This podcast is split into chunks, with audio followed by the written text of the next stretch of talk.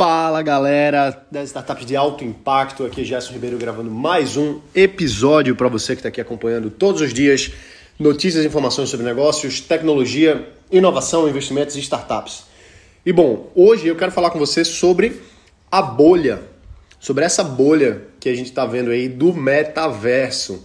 E talvez você esteja se pensando, poxa, como assim bolha? Ninguém nem começou a investir tanto assim nesse novo negócio, nem tá mainstream ainda, estão começando a falar e tal. Como é que isso pode ser uma bolha? E mais ainda, como é que essa bolha vai estourar mais cedo ou mais tarde? Por que, que eu, Gerson, estou falando isso agora? Vamos lá. Primeiro, vamos entender o que, que é uma bolha. A primeira bolha que se tem estudos, que se tem na história, é a bolha das tulipas que aconteceu na Holanda. Quando o preço da, da compra de tulipas, da planta, da, da, da, flor, da, da, da, flor da tulipa, né? Ela foi crescendo tanto, tanto, tanto, tanto, que ficou uma, um frenesi naquela, naquela época. As pessoas compravam uma, uma planta, no dia seguinte ela estava valendo o dobro do valor.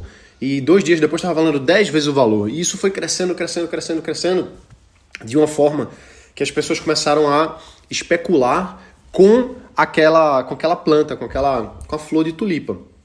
No começo era apenas uma flor, uma flor bonita, mas a aristocracia começou a comprar tanto aquilo ali que ela começou a inchar de preço de forma absurda. A especulação ela é interessante porque a pessoa ia lá e tinha que comprar a planta, levar para casa e é, a planta poderia ter um, uma cor ou outra e também na época existia uma, uma doença na planta que você não tinha como saber se ela estava com aquela doença ou não. Na época nem sabiam que existia essa doença, mas algumas plantas elas vinham com essa doença e ela ficava com um, aspecto diferente e por isso ela era mais valiosa. O pessoal não sabia que aquilo era uma doença que deixava a flor diferente, mas eles achavam que era mais bonito. Então era meio que um sorteio aleatório. Você podia comprar uma e se ela viesse com, com essa com esse, entre aspas, esse defeito que na verdade era um benefício, aquela planta valia 10, 100 vezes mais. Então, é, como as pessoas é, no começo ali estavam né, naquela, naquela ânsia de comprar e de vender e de ganhar, de especular, eles, ao invés de comprar a planta e, e esperar ela aumentar de valor, você deixava, você comprava o título da planta, você comprava um papel que dava direito àquela planta que ficava numa, num local de plantio e você podia ir lá buscar ou não, mas o, o caso aqui é que você conseguia com, vender aquele papel que dava direito a uma planta. Como se fosse uma ação de uma empresa. É um papelzinho ali que dava direito a você pegar aquela planta ali. Então o pessoal especulava em cima desses papéis. E foi isso que começou a criar justamente essa, essa ideia aí de uma bolsa de valores em cima da tulipa. E bom, o negócio começou a crescer tanto, crescer tanto, crescer tanto, que chegou uma hora que uma única flor estava valendo mais do que uma, uma, casa inteira lá em Amsterdã, lá na Holanda. Então o pessoal começou a olhar e disse assim: peraí, não tem flor que pague um apartamento inteiro, uma casa inteira, que não era barato, era da, da, da classe alta. Então chegou um momento que as pessoas pararam de comprar. E no momento que as pessoas pararam de comprar, o preço da tulipa caiu e foi descendo, descendo, descendo de uma forma muito, muito vertiginosa. Então, uma, uma, uma, aquela especulação que começou sendo por conta de achar bonito, de achar status, na verdade, né? era muito mais pelo status do que pela beleza unicamente, é, cresceu tanto e quebrou. E puf, estourou a bolha, justamente a estourada da bolha. A bolha, ela estoura quando está no seu auge. E o que é que isso tem a ver com meta? Antes da gente falar do meta, já já a gente vai falar do meta, mas antes da gente falar do meta, vamos falar de uma possível, uma possível bolha, que alguns chamam de bolha, outras pessoas de não, mas do Bitcoin. Eu não considero o Bitcoin uma bolha, mas é, houve, eu estou aqui com o gráfico aberto aqui do Bitcoin nos últimos anos, desde, mil, desde, oh, mil, desde 2015, é, eu estou vendo o gráfico aqui até o atual, e tem picos aqui, né? E o que aconteceu em 2017 para 2018 foi justamente um pico em que se acreditou que o Bitcoin tinha estourado a bolha. Ele estava crescendo tão vertiginosamente que começou, de repente, puf, caiu de vez e muita gente achava que tinha morrido por aí. É lógico que a gente olhar para trás fica muito mais fácil de a gente ter um entendimento porque a gente vê o gráfico, a gente acompanha as coisas. Só que, não só falando do, da, da, do Bitcoin, mas falando das criptomoedas, naquele momento ali, independente do Bitcoin, aconteceram bolhas sim. As bolhas dos ICOs, que foram os Initial Coins Offerings. Teve tanta coisa ligada ao Bitcoin, tanta coisa naquele mesmo universo que hoje existe e tal, só que tanta coisa ali que muita gente se aproveitou para lançar novos negócios, novas coisas, e muita gente começou a colocar muita grana naquilo ali. Então, os ICOs bombaram, alguns verdadeiros e quebraram, alguns verdadeiros e deram certo, alguns fraudes que simplesmente roubaram dinheiro de muita, muita, muita gente ali de 2017 a 2018, quando teve essa, essa estourada dessa bolha dos ICOs que, puf, caiu. Então, é, o Bitcoin ele caiu e muita gente começou a discutir se aquilo era uma bolha ou não. Não vamos entrar nesse mérito, mas os ICOs, a, a o lançamento de outras criptomoedas naquele momento ali é, foi uma estourada de bolha sim, porque o pessoal estava comprando muita, muita, muita, muita coisa que não tinha pé nem cabeça.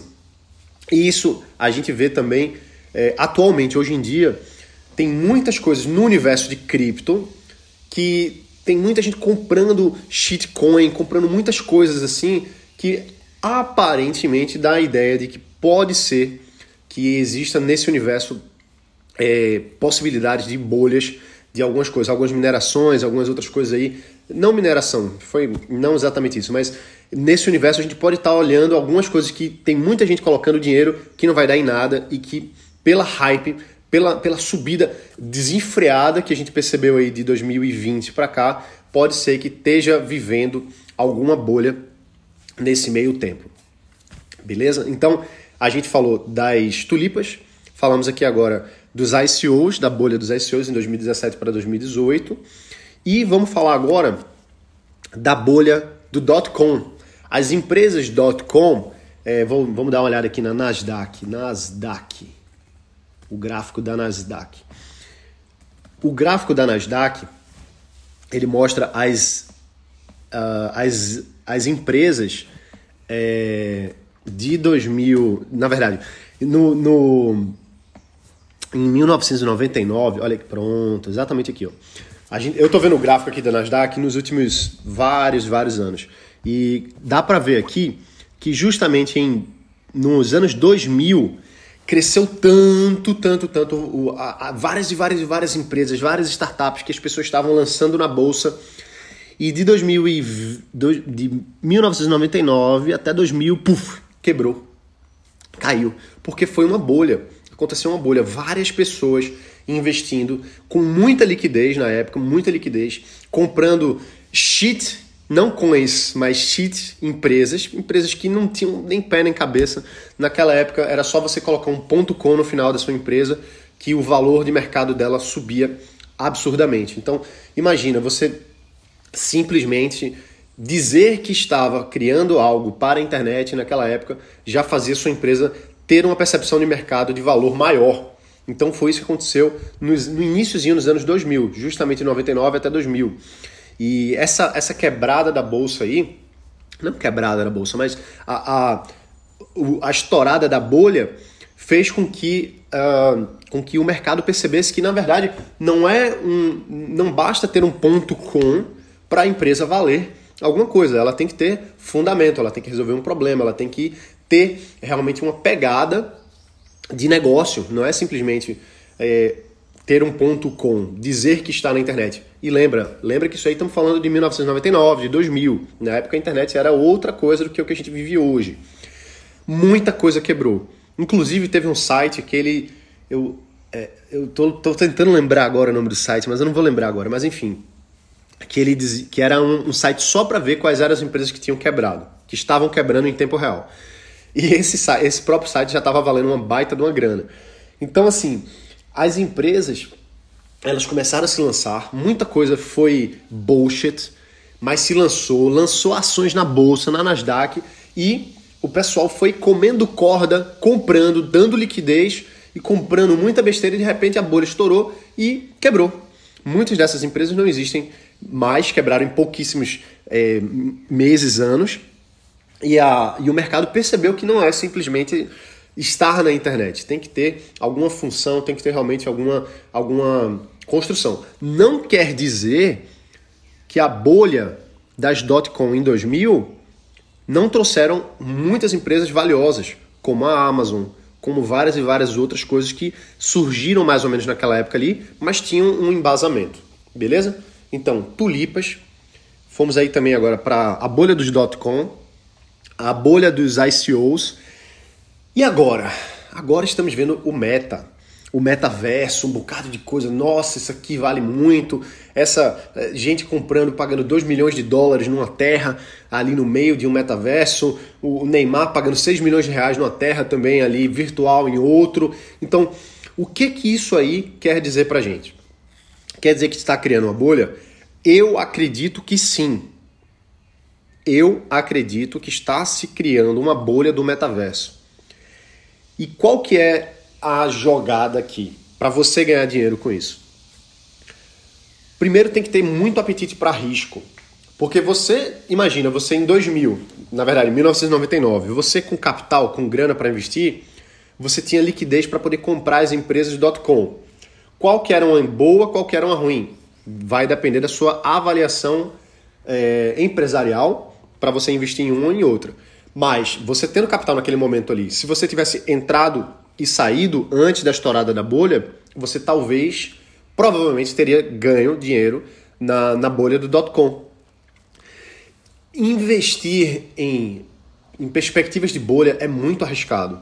Porque se você acredita que aquele negócio ali vai quebrar, vai estourar, você simplesmente está querendo tirar dinheiro do mercado. Isso pode ser que, que estoure na sua mão, é uma batata quente que você compra. Então, falando do metaverso, o que eu quero dizer aqui é muita empresa está se posicionando como sendo metaverso. O próprio Facebook já não é mais Facebook, já é meta. Então, muitas outras startups vão se colocar no mercado como sendo empresas de, de metaverso, de, de, de estar nesse meio, mas com pouco embasamento. Por conta do universo cripto que a gente vive hoje, existe uma facilidade maior de liquidez. Então, hoje, para você comprar uma, uma participação é, de alguma forma dentro de algum desses metaversos, você pode comprar uma, uma criptomoeda que seja a criptomoeda daquele metaverso. E dessa forma está investindo nessa, nessa possibilidade de subida. Mas aí é que tá. Pode ser que você esteja entrando numa furada. Então, se você quer investir no metaverso agora, acreditando que você vai entrar em um projeto, você vai entrar em outro, que aquilo ali vai crescer e você vai conseguir tirar uma grana daqui a um tempo, estuda quais são os que realmente funcionam, quais que são que, são, que tem uma tração de negócio, que está crescendo, que tem uma perspectiva, que tem um time sólido, as pessoas que estão por trás daquilo ali. Por, e, e, mesmo assim, isso não é segurança nenhuma. Não é segurança nenhuma, porque tem vários e vários e vários projetos que pessoas muito inteligentes aportaram, que pessoas muito célebres investiram é, e que não foram para lugar nenhum. Para dar um exemplo, no Vale do Silício existia uma startup chamada Teranos, que, enfim, ela é, tinha muita gente apoiando, muitos investidores, e na verdade ela era uma fraude. Isso aí é outro, a história para um outro dia, tá? Mas é possível que o metaverso vá viver uma bolha semelhante à dos ICOs em, em 2017, semelhante à dos dot-com, em que muita coisa vai ser criada e muita correria para criar e dizer que está no meta, que o projeto é meta e que está dentro do, do, do, metaverso, etc. E, no final das contas, ser uma coisa fraca, que seja uma coisa mais para puxar dinheiro do mercado do que realmente para construir uma coisa sólida. Então, eu acredito nessa bolha, eu acredito que nos próximos dois anos a gente vai estar tá vendo muita coisa aí quebrando vertiginosamente. E isso vai ficar claro, vai ficar claro quando a gente for analisar e ver o que é que foi realmente construído e o que é que foi bullshit nesse mercado. Nesse meio tempo aí em que, em que, em que tem tanta coisa agora, principalmente depois do Facebook mudar de nome para Meta. Então agora vai ter muita gente entrando nesse mercado e simplesmente mudando, colocando ponto com no final, entendeu? Fazendo alguma coisa dizendo assim, ah, nós somos Meta. Da mesma forma que o pessoal lá em 99 dizia assim, ah, agora nós somos com, agora nós somos Meta. Somos do metaverso e por conta disso a nossa empresa vale mais. Tem muito, muito marqueteiro que trabalha para isso. Então temos que tomar cuidado nos investimentos que nós fazemos para não entrar numa furada. Então estuda, dá uma avaliada, conversa com as pessoas. e, e procura ver o que é, que é mais embasado e o que não é tão embasado assim, tá bom? E mais uma vez falando assim, é importante estar dentro de grupos empresariais. A gente tem grupos aqui que, que eu lidero, que eu organizo já há muitos e muitos e muitos anos, justamente para a gente trocar ideia e os empresários se ajudarem na questão de em que investir, na questão de onde construir novos negócios. Então, estamos estudando aqui a abertura de um novo grupo. O pessoal está entrando em contato comigo, dizendo que quer entrar no novo grupo, quer entrar no novo grupo. É um grupo só para empresários, é um grupo só para quem realmente já está construindo seus negócios, seja em qual área for, e queira estar por dentro do que está acontecendo, tanto em tempo real, mas quais são as tendências dos próximos 10 anos, próximos 20 anos, e construindo essa rede, esse networking que se ajuda. Os grupos que eu faço parte, os grupos que eu crio, são só para empresários que estão fazendo e que se ajudam a resolver problemas nas suas próprias empresas, a ver novas oportunidades de investimento boas, como por exemplo essas do metaverso que existem aqui, que a gente discute, para que você possa estar à frente e não seja mais uma pessoa da manada, como o pessoal fala, né? Mas é lógico que sempre uma análise criteriosa e quanto mais cérebros bons, quando tem gente boa atraindo gente boa, a gente consegue fazer realmente melhores investimentos, consegue melhorar o nosso negócio graças a ter pessoas que estão nos ajudando. Então, isso é uma coisa que a gente vai estar tá abrindo vagas aí em breve. Fica ligado, não é para qualquer um, tá bom? E, enfim, a gente volta a falar mais sobre isso mais para frente. Mas se liga que a bolha do meta vai estourar mais cedo ou mais tarde. E se você não tiver ligado, se você não tiver ligada, se você tiver simplesmente achando que todos os projetos vão dar certo, vai ser igual a bolha dos .com, a bolha dos ICOs, porque nem tudo são flores. é engraçado aí por conta das tulipas. Nem tudo são tulipas, né? Inclusive as tulipas são mais um exemplo aí de bolha que estourou. Foi a primeira da história que a gente tem registrado. Beleza? Fica muito atento, fica muito atenta. Se liga e é isso aí. Quem estiver quisendo, querendo saber mais informações sobre o grupo que a gente está lançando, fala comigo lá no Instagram, tá bom? Um abraço, bota pra quebrar e a gente se vê aqui amanhã. Valeu!